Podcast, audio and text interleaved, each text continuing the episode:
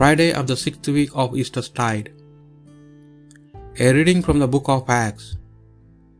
At Corinth one night the Lord spoke to Paul in a vision. Do not be afraid to speak out, nor allow yourself to be silenced. I am with you.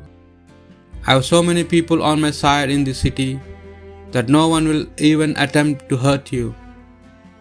So Paul stayed there preaching the word of God among them for eight, eight, eight, 18 months.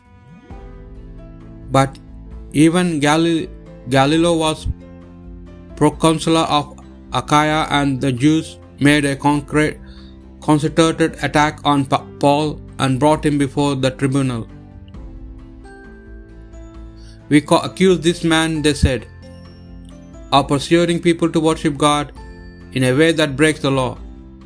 Before Paul could open his mouth, Gallio said to Jews, Listen, you Jews, if this were a misdemeanor or a crime, I would not hesitate to attend to you, but it is only, only quibbles about words and names, and about your own law.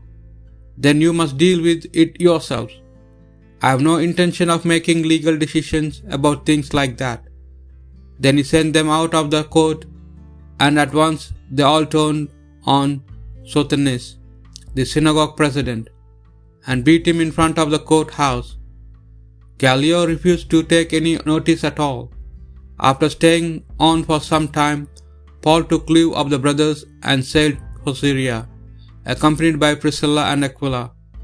And Cenchreae he had his hair cut off, because of a vow he made he had made. The word of the Lord. God is King of all the earth. All the peoples clap your hands. Cry to God with shouts of joy, for the Lord the Most High we must fear. Great King over all the earth. God is King of all the earth.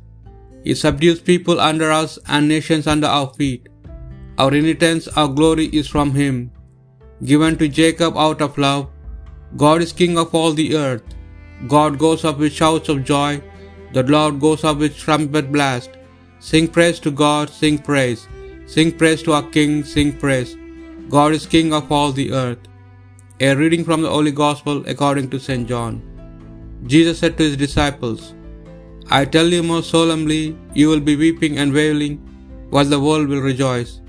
You will be sorrowful, but your sorrow will turn to joy. Your woman in childbirth suffers because a time has come, but when she has given birth to the child, she forgets the suffering. In her joy that a man has been born into the world. So it is with you.